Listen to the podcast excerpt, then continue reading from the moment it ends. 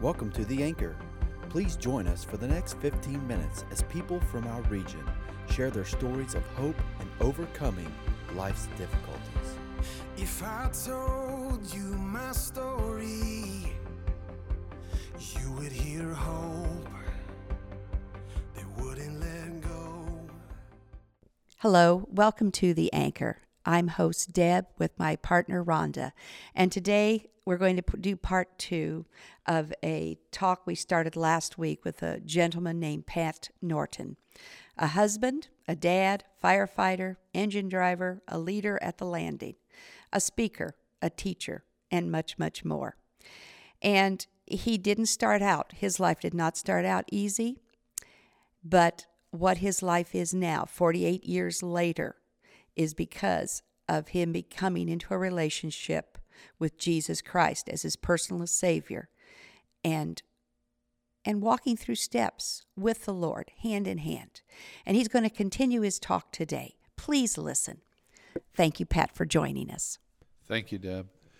I think last week I left off at uh, just a point in my life that I had become so very angry because of what my father had done to me. And uh, it was... during this time, I would be probably about the age of nine. My mom um, had met a man. His name was Bill. And uh, they were had been dating, of course, that whole summer that I had spent with my father that I talked to you about last week. And uh, they he had asked her to marry him. And so they got married.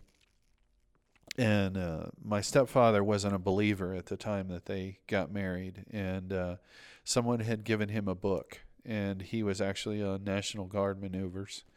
And it was during their downtime. And so there were guys that were bringing women back to the tent and all this kind of stuff that was going on around them. And he was laying in his cot reading this book. And he came to a point in the book where it offered him an opportunity to enter into a relationship with Jesus Christ. And so with all of that going on around him, he got out of his cot and got down on his knees and prayed right there to receive Christ as his Savior. And so uh, for the first time in my life, I had a Christian mother and father who were We would we attended church on Sunday, but the my fondest memory of my stepfather is him coming home from work after that, getting a shower, and uh, going straight to his roll-top desk and opening it up and beginning to read the Word of God. And he would read all the way up until dinner was ready, and then after dinner, he would read for a little while longer. And uh, I just remember sitting over in the corner of the room and and looking at my mom making dinner in the kitchen and looking over at my stepdad reading his Bible, and it was just it was like a dream come true.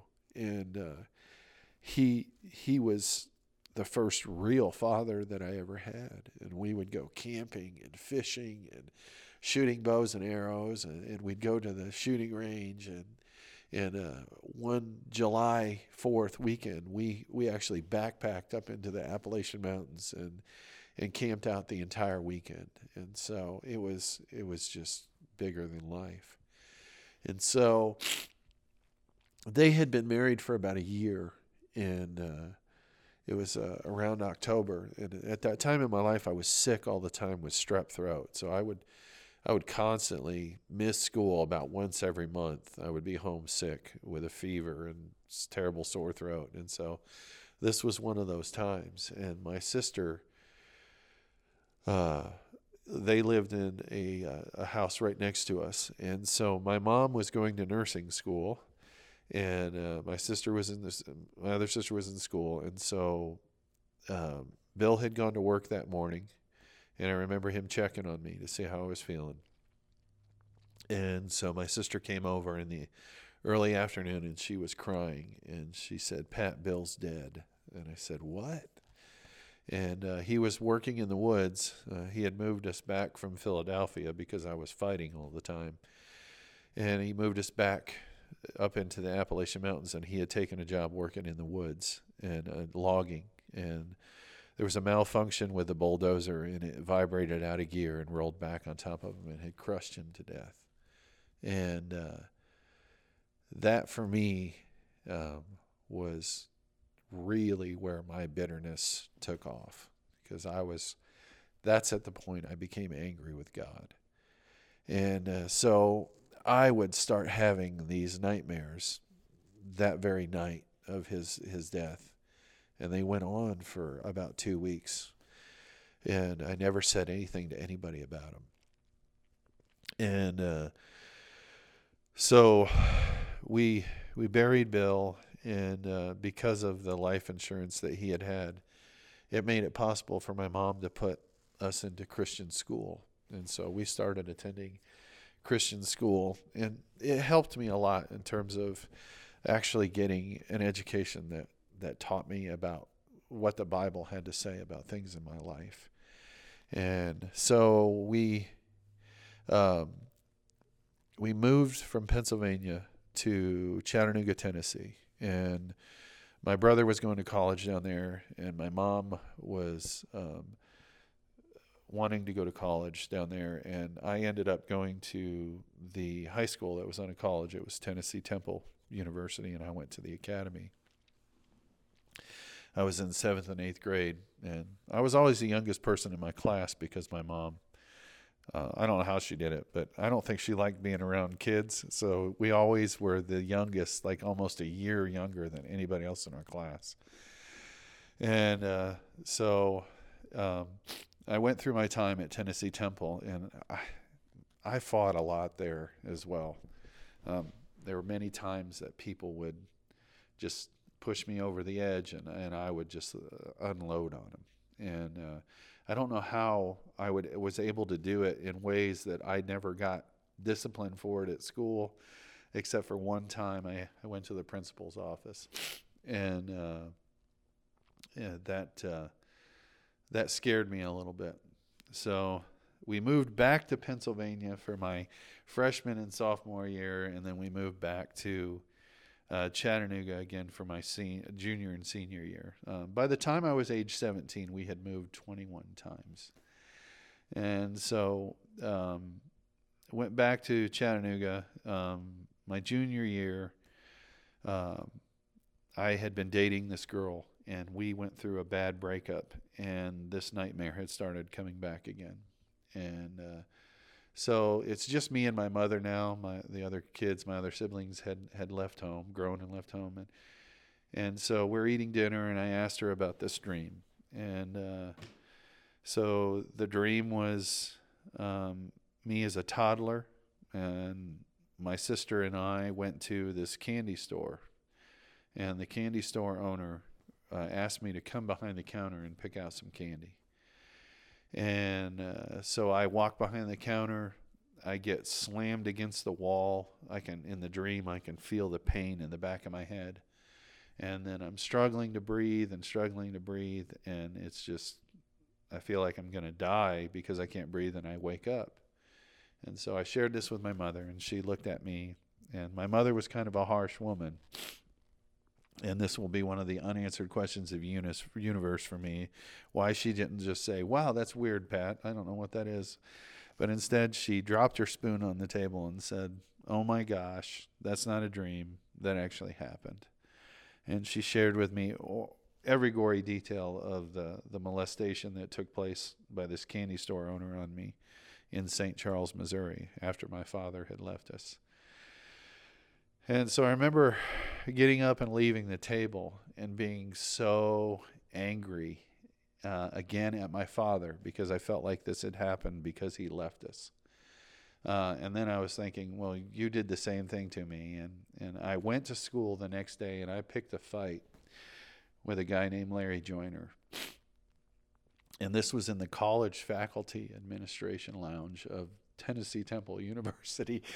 and... Uh, I beat this guy completely unconscious. I left him on the floor face down and walked away from him. And and I'd like to say that I got a hold of this young man just a few years ago and was able to ask his forgiveness for picking that fight with him and doing what I did. And, and you know, he gave that forgiveness.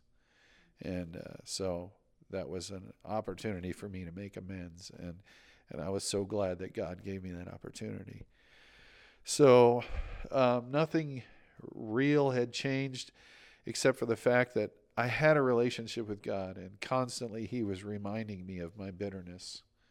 I, I couldn't read his word without um, being reminded that there was a hindrance to my relationship with him, and it was my bitterness towards my father. So I graduated from high school, joined the Army. Um, I had met my wife in high school. She, her sister was married to my older brother, and they introduced us. And so we, through high school, we we had a, a close friendship. And then when I graduated from high school, um, she was actually possibly engaged to be married to somebody else. And I thought, uh, this can't happen. Um, I'm supposed to marry her. And so anyways, I was in basic training in the Army, and I got a letter from her, and she had told me that her and this guy had broken up, and and uh, I remember running through the barracks, hooping and hollering. But but we got married, uh, and uh, I was in the Army at Schofield Barracks, Hawaii, and we um, she got pregnant for our first child there. Um, we moved back to Indiana, and um, I uh, immediately got on with a gas company uh, here in Indiana, and I worked for them for eleven years. But it was probably about three or four years into that, um, we got word that my father had become ill. And my mom uh, was called by him, and he said, I need a good nurse. And now they hadn't seen each other or spoken to each other for years and years and years. And my mom packed up and, and headed out there to Missouri where he was at. And she called me and asked if she could stay at my house on the way out there. And I was like, sure, but why are you even going?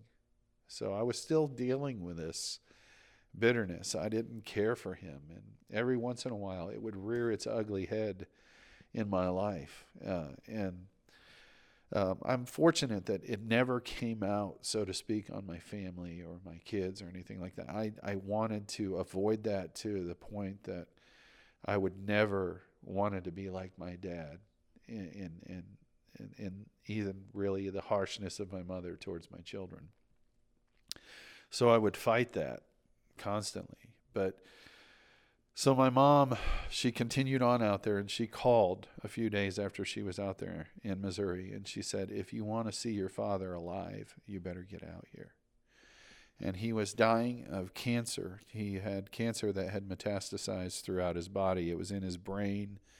It was in his uh, chest cavity. One of the ribs was actually just floating around inside of his uh, his abdominal Uh, cavity because of the cancer had eaten through it. But the the greatest thing was is that he had all of his mental faculties. Um, but when she she called me, my first response was is, well, I'm not going. Uh, you know, there's there's there's nothing out there for me. I don't need to go see him. And so I started seeking advice. Um, One of the neat scriptures that I had learned when I was a young man was that in the multitude of counsel, there is safety. And uh, it meant a lot to me, and so I would always seek counsel to make decisions. And it seemed like every person I asked on whether I should go out there said the same exact thing. And they would say, two wrongs don't make a right. And they had no idea of the experiences that I'd had with my father. But it was this, it was if every time they would say that, it was if God himself was speaking to me. And so I remember getting in my car and driving home from work and pounding my fist on the dashboard of my car as hard as I could and screaming out to God that I had a right to feel this way. And God just gently whispered back, so did I, Pat. So did I. We're not going to be done with the second one. You're going to have to come in again next week and finish with us Pat's story. Um, but I know Pat's story is hitting home with a lot of people that are listening today. A lot of people. And forgiveness, forgiveness. Even if you're not ready to forgive, you know, Jesus was willing to forgive so we could be forgiven. He was willing to take our sins upon himself so that we might be able to find forgiveness. And that's where Pat is right now in his story. He is about to find forgiveness that would help bring healing to his life. So we're stopping again. You'll have to come back next week to The Anchor here on ninety-four point three. We thank you for listening today. God bless. This is my story. If you would like to know more about resources mentioned in this, this interview, possible ministry opportunities, or to tell your own story on The Anchor, email us at anchoredintherock at gmail dot com. Thanks for listening.